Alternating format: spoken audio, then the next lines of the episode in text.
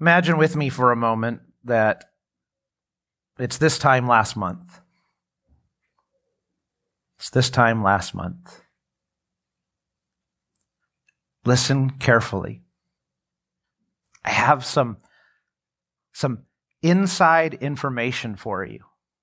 I have a, I have a hot tip.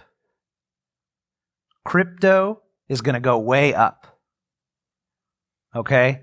It's going to go through the roof. If you have investments, if you have any kind of money, put it in crypto because you're going to triple your money.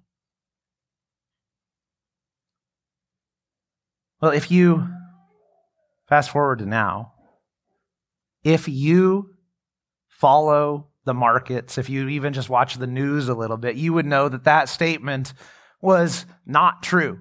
That the inside information I gave you was false. It was bad information. It was a bad tip. I presented it to you like it was a sure thing. It had plans. Put all your money in and it's going to triple. Well, here we are, fast forward. And I looked it up this morning and I, I, I don't know, I don't know what's right, but uh, I saw one article that said crypto had gone down $300 billion and one that said that it had gone down $1 trillion but it has absolutely crashed. It has gone through the floor.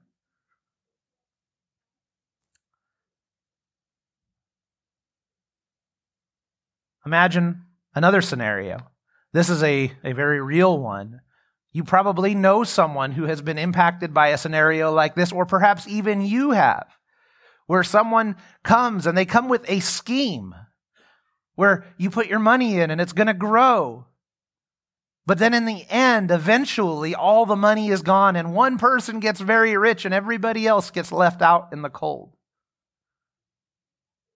We can be fascinated by a sure thing. You think back to uh, the the Back to the Future franchise, and the the, the main antagonist, what does he do? He goes back in time with a sports almanac and gives it to his past self and says, Here are the sure bets. Take it and make yourself an empire. And so he does. And the future is forever changed. And it has to be fixed. Because a sure and certain information was given where sure and certain information is not supposed to be. We can get fascinated by these things. And while we know, we know in our heads that these sure things don't really exist. I mean, yeah, there are some sure things. As, as Christians, we believe the Word of God, and so the things that the Word tells us, those are sure things. But these kinds of things, these financial types of things, they don't really exist. But sometimes we can have a disconnect between the knowledge that we have and the actions that we take. When we know something and fail to live in light of that knowledge, we sin. And that's what James wants us to see here. So far, the book of James has equipped us with knowledge. You remember it starts off by talking about wisdom. But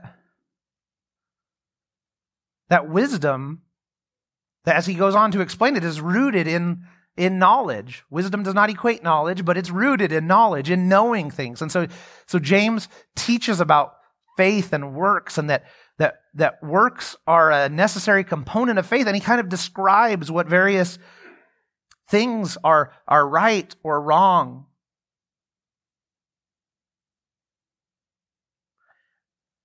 And so he's given, equipped us with knowledge as we've gone through James. And here we are in this passage. And I want to look at the last verse in the passage first. And this isn't the way we typically do these. So if you have your Pew Bible, you can turn to page 1045, where the verses will also be on the screen. It's James 4:17.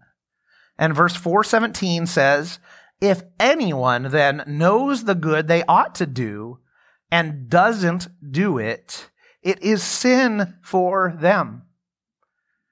Now, I'm not going to get into all the details, but because of certain verb tenses and things like that, we actually know that this statement in verse 17 is a general statement. He e- either James took it from like popular, um, from popular Christian lingo, so to speak, that this is something that people said, or he's coining a term to be used. So if you look at verse 17, if you look at verse 17, it, it's a saying that kind of can stand on its own. A lot of times we talk about verses taken out of context. You could kind of take this one out of context and you know what it means. If you know the good thing and you don't do it, it is sin. We understand this general statement, but it also fits well within the book of James, both as a whole and for our specific passage today. It's talking about a idea with regard to sin where we fail to do something. And some of the knowledge that James has equipped us with is, is that kind of sin. We could call these sins of omission, where we fail to do something. So a couple examples. So one example is a sin of commission, where you do something wrong. James tells us not to show favoritism. So if you show favoritism, you're committing that sin. You're doing the favoritism. That is commission. And then he also instructs us to care for the needy. And if we fail to care for the needy, that is a sin of omission. You failed to do the thing you ought to have done. Well, how does this principle fit within verses 13 through 16? Well, this is where we're going to look right now. So look with me at verse 13. It says, Now listen. Listen up. Hear me. Who's he talking to? He's talking to someone who is a business person. He says, listen, you who say today or tomorrow we will go to this or that city, spend a year there, carry on business and make money. Listen. He's addressing these people. He's addressing these people who are business people, who are trying to make a living. Well, what's he addressing? He says, Why, verse 14, why do you not know that? Why, he says, Why? Do you do not even know what will happen tomorrow? What is your life? You are a mist that appears for a little while and then vanishes. Instead, you ought to say, if the Lord, if it is the Lord's will, we will live and do this or that. As it is, you boast in your arrogant schemes. All such boasting is evil. Go back. So all, all these verses here present to us a sin. James is rebuking something. And these are business people carrying out business. And he is not rebuking business, he's rebuking something very specific. He's not rebuking planning. You look at this and you're like, well, these people are, are being responsible. They're making plans.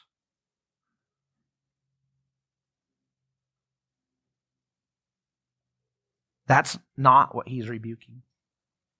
You might think, well, He's giving them instructions to say certain things, to speak in such a way when they're talking about what they're planning on doing and to say, oh, th- this is in the will of God or if, if the Lord wills.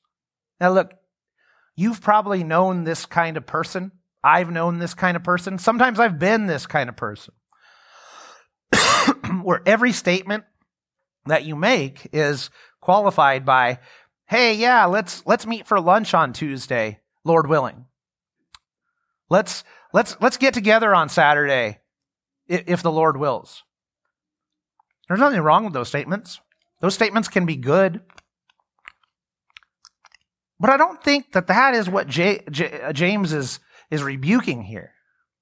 James is not rebuking just simply a, a fail to state their, their thing in the truth. Because the, the, the truth is as Christians, certainly we know that God is in control of things and, and we can make plans and they may not work out. We know that in our head.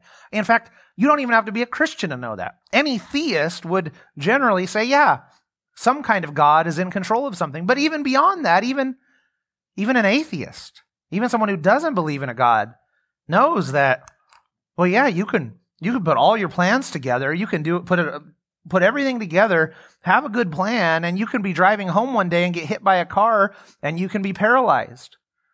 Or you can open the mail and, and pull out that thing that you always think is junk mail when, you know, Crown Prince so and so in some country you've never heard of has died and left you their entire estate. Well, one of these days maybe that's real and you you you have life-changing money. And so you don't fulfill your plans. Everybody knows that your plans are not necessarily going to work out. So James is not simply just saying, hey, you need to put a verbal statement on the end of your future plan statements and then it's all good. No, he's rebuking something else here.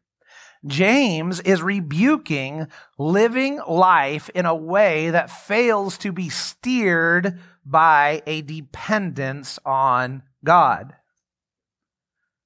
Let me say that one more time. James is rebuking living life in a way that fails to be steered by a dependence on God. What does this mean for us? Does it simply mean that we have to put that Lord willing statement? No, I've already said it doesn't mean that. This is a call for more than just head knowledge. We know we can't make plans with definitive outcomes. We know that. So it's more than just knowledge. And even as I was preparing for this, I, I was I was wrestling with, well, yeah, I know this is true, and is it just that I need to keep it in mind as I make my plans? Is that it? How does that how does that re- how is that really helpful? But the more I dug into this, the more I realized that that this was a call for action. Do you remember verse 17? Let's read it again. This follows right after. It says, if anyone then, that then connects it to what was said, so even though this is a general statement that can stand on its own, it is in a specific context. And he says, if anyone then knows the good they ought to do and doesn't do it, it is sin for them. So what is the good that you're supposed to be doing here? Well, I already said that it is living life in a way that is steered by dependence on God. So the question we have to ask is what does living life steered by a dependence on God look like? Well, it is one that lives not just for the future, but also for the now. If you truly recognize that life is a vapor and could be gone over any instant that God wills it, it will affect the way you live. Read the book of Ecclesiastes. Life is a vapor. Life is like a plant, like a weed. We have a garden. I see weeds where there was no weed. It seems like the very next day you go out there and there's a six foot tall weed. How did it come so fast? And sometimes you go back the next day and that six foot tall weed is gone, and you're like, wow, how did that possibly happen so fast? That's what life is like. You don't know. And if you recognize that, it would affect the way you lived. We already said that there is no sure thing. But if I could give you some inside information as to when your life would end, I want to ask you if I could give you that information, how would it change how would it change your life today? I suppose it would depend on the specifics, right? If I told you you had one year, a lot of you would quit your jobs and, and you would try to make as much impact as you could, whatever kind of your mission in life is. You would try to accomplish as much of it. You're like, I have a year. I'm to, I'm to do the best I can in that year. I don't need to make money. I can figure out a way to survive. I could charge up my credit card debt really high in a year and then, you know, whatever. Or if it was a week, if I said you had a week, you might just gather with your loved ones and just spend as much time together as you could. If I told you you had 50 years, some of you would probably be shocked if I told you you had 50 years. But if you had 50 years, that would sure change how you lived. You might plan out your retirement date. You might cancel your life insurance. And you would live for the future. You could make a very definite plan. But we don't have any inside information. Our life is fragile and any day could be our last. Or we could live to an old age. We don't know. So, live life responsibly, planning for tomorrow without wasting today. Listen to me, college student. Work hard in your studies but do something meaningful with those years too.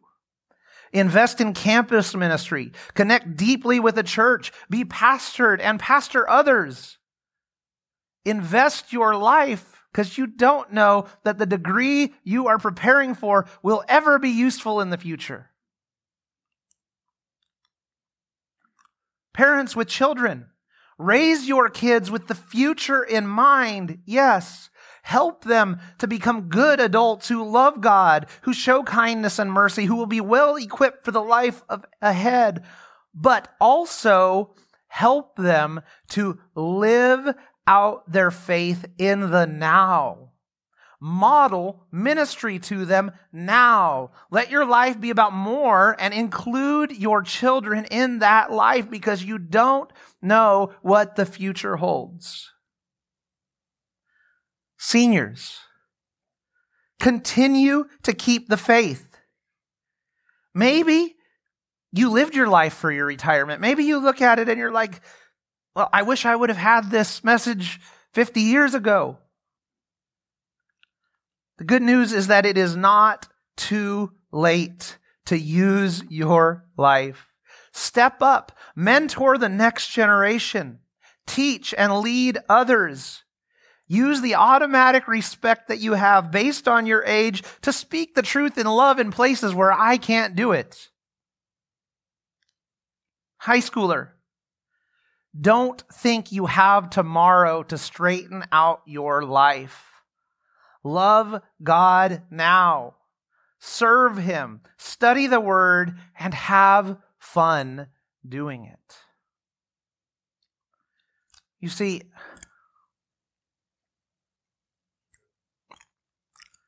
I could go into lots of scenarios. I could speak to school aged children. I could speak to middle aged people. I could speak people to people in my age, which I kind of did with the parents with children. This principle applies broadly. And so when I told you that early on as I was preparing, I was thinking, well, how do, do I, am I just going to get up there and tell everybody to always say, Lord willing, when they say a statement of the future? And no, I'm not saying that, though. Like I said, it's not a bad thing. You can say that.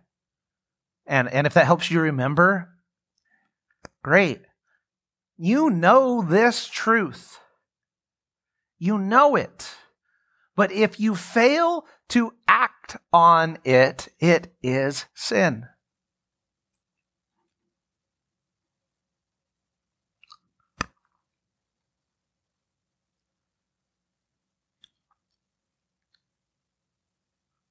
we so often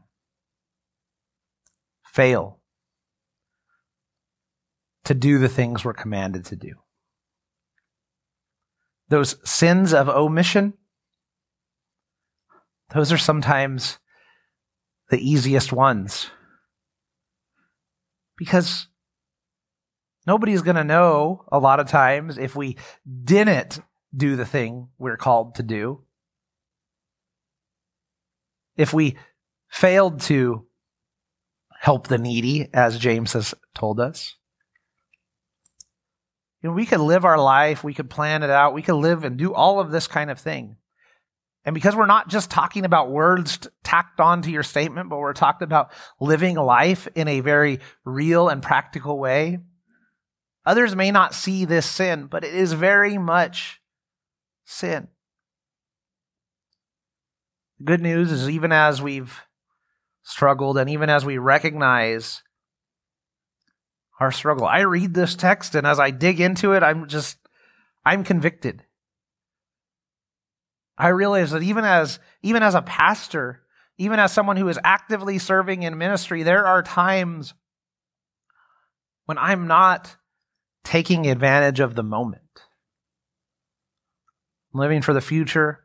I think, yeah, I'm going to go get together with my lost family members.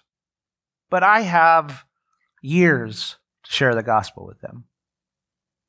So if I don't do it this time, it's not a big deal. I don't know that.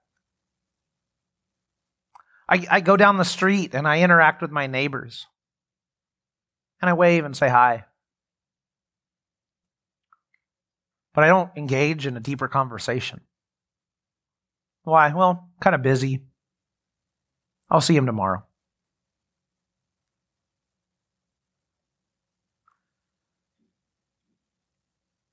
Do not waste your days.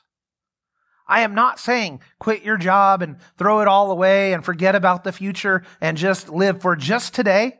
That's not the point.